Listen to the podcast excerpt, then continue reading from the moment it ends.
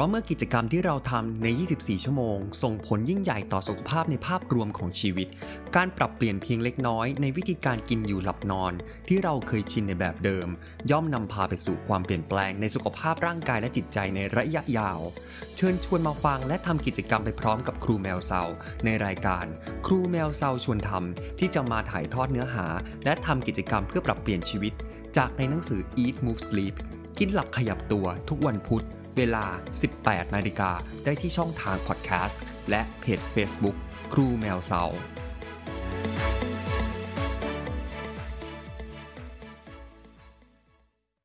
ยินดีต้อนรับเข้าสู่รายการครูแมวเซาชวนทำ EP ที่ 16 ครับผม ในที่นี้นะครับผมเชื่อว่าหลาย ๆ คนก็รับประทานอาหารโดยที่ซื้อ หรือว่านั่งรับประทานอาหาร ที่ร้านเนี่ยแล้วก็อาจจะเป็นร้านที่เราเคยชินกินกันมาตั้งแต่เด็กตั้งหรือว่าตั้งนานแล้วเนี่ยทีนี้ในร้านอาหารโดยทั่วไป ถ้าเกิดเขาไม่ได้โฟกัสว่าเขาขายอาหารเพื่อสุขภาพเนี่ยก็คือเป็นอาหารทั่วไปตามสั่งอย่างในบ้านเราอะเนาะเพราะฉะนั้นแนวทางของร้านอาหารพวกนี้ครับเขาก็ไม่ได้เจาะจงว่าเขาจะต้องขายอาหารเพื่อสุขภาพแบบชัดเจน แล้วเกิดมาวันดีคืนดีเขาขายเมนู เพื่อสุขภาพขึ้นมาเนี่ยเพราะฉะนั้นให้เราเข้าใจก่อนว่าการที่เราเดินเข้าร้านอย่างเนี้ย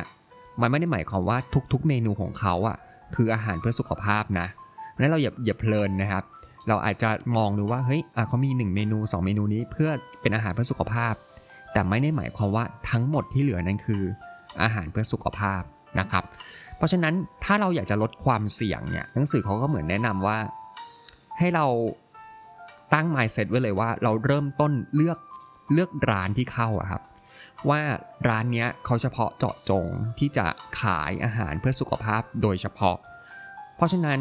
เมนูโดยเกือบทั้งหมด คือก็ยังไม่การันตีว่าทั้งหมดนะเราต้องมีสติดูด้วยอีกอยู่ดี เมนูเกือบทั้งหมดเนี่ยก็จะเป็นอาหารเพื่อสุขภาพนะครับ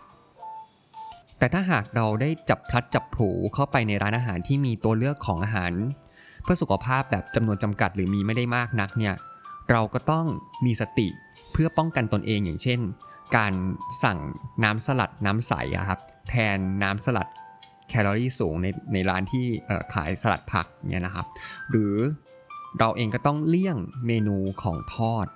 แล้วมารับประทานอาหารที่ใช้วิธีการปรุงโดยวิธีการต้มหรือนึ่งแทนนะครับ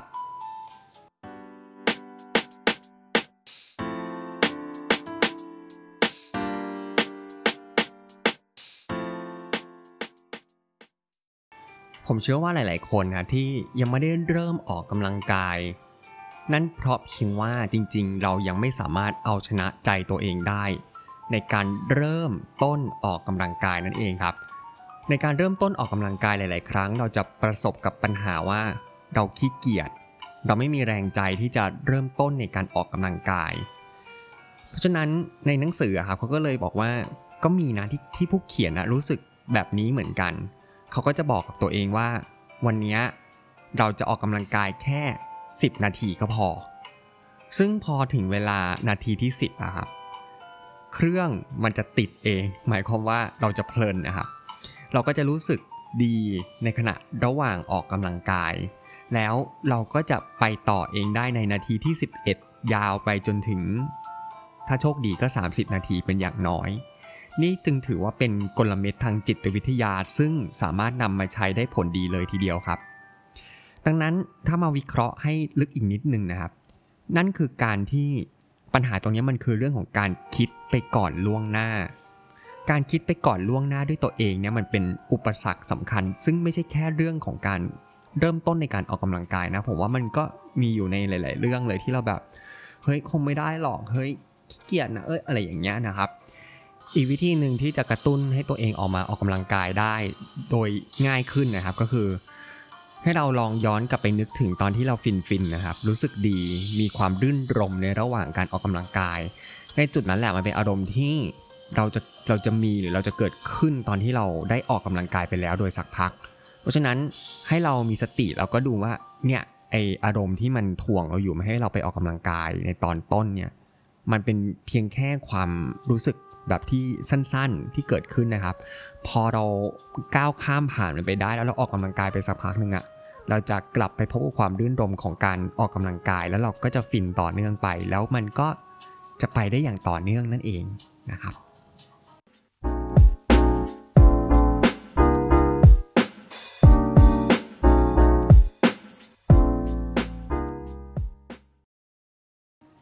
มาเรื่องของการนอนครับ ข้อดีของการนอนหลับอย่างมีคุณภาพเนี่ยอย่างที่เราทราบกันอยู่แล้วคือ เราจะมีพลังให้กับสมองของเราในวันถัดไป แต่มันก็มีอีกเรื่องหนึ่งครับที่ดีกับตัวเรานั่นคือ มันยังช่วยให้เรามีความสามารถที่จะปฏิติดประต่อเรื่องราวที่ได้เกิดขึ้นไปแล้วของวันก่อนได้ดีอีกด้วย ในวันวันหนึ่งเนี่ยครับเราได้รับข้อมูลเข้าสมองของเรามากมายจำนวนมหาศาลเลย และข้อมูลทั้งหมด ที่สมองต้องประมวลผลในวันวันหนึ่งที่เรารับข้อมูลมาเนี่ยมันก็เป็นเรื่องที่แทบเป็นไปไม่ได้เลยครับ ที่เราจะจำได้ทั้งหมดหรือจำได้เกือบหมด เพราะฉะนั้นถ้าหากเราได้นอนหลับอย่างสนิทในยามค่ำคืนเนี่ยมันก็จะช่วยให้สมองได้ทำงานผ่านกระบวนการในช่วงที่เราไม่รู้ตัวในช่วงหลับ โดยในขณะที่เรานอนหลับนะครับ สมองของเราก็จะย้อนคล้ายๆ time machine เดินทางกลับไปสู่เหตุการณ์ในวันที่ผ่านมา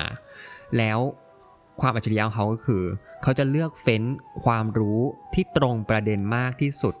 แล้วความทรงจำหลักๆ เหล่านั้นจะชัดเจนขึ้น แล้วแปรเปลี่ยนเป็นความทรงจำในระยะยาว ดังนั้นลองนึกถึงตอนสมัยเราเรียนหนังสือครับ ก็จะมีผู้ใหญ่คอยบอกเราว่า ให้เรานอนหลับให้เพียงพอนะ ให้กินอาหารเช้าที่ดีต่อสุขภาพนะ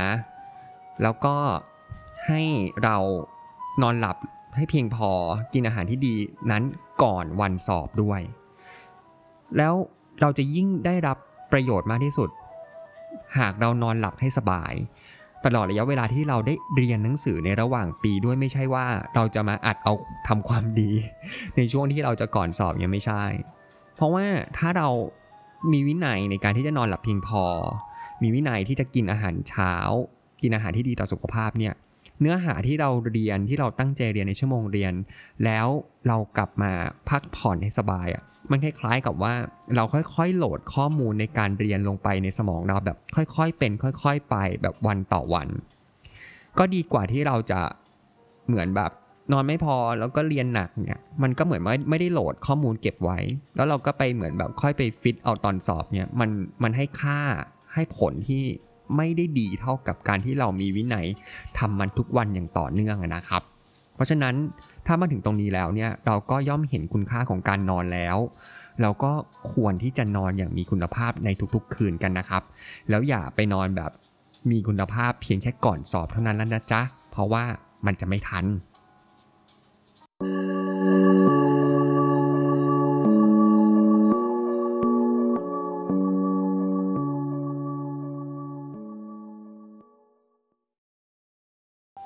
โจทย์ท้ายบทที่ 16 นะครับ 3 ข้อ ให้เราไปทดลองทำในสัปดาห์นี้คือข้อแรก เลือกร้านอาหารที่เพียบพร้อมไปด้วยเมนูเพื่อสุขภาพ อืม อย่างที่บอกว่าให้เราไปเลือกที่ร้านอาหาร เลยดีกว่าที่จะมาเลือกอจากตรงเมนูนะครับ ข้อ 2 เมื่อลังเลที่จะออกกำลังกาย ขอเพียงแค่เราได้เริ่มต้น แล้วก็ขอให้เราเข้าใจว่า ช่วงของการเริ่มต้นแค่นั้นแหละ ที่มักจะเป็นช่วงที่ยากที่สุดเสมอสำหรับในการออกกำลังกาย เมื่อพอผ่านช่วงนี้ไปได้เนี่ย เดี๋ยวเราก็จะชิลครับ มันจะต่อเนื่องแล้วมันก็จะฟินไปเอง ข้อ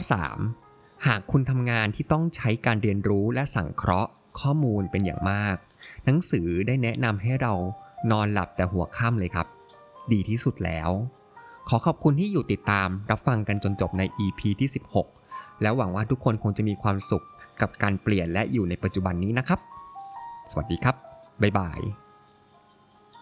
เพราะเมื่อกิจกรรมที่เราทำใน 24 ชั่วโมง ส่งผลยิ่งใหญ่ต่อสุขภาพในภาพรวมของชีวิต การปรับเปลี่ยนเพียงเล็กน้อยในวิธีการกินอยู่หลับนอน ที่เราเคยชินในแบบเดิม ย่อมนำพาไปสู่ความเปลี่ยนแปลงในสุขภาพร่างกายและจิตใจในระยะยาว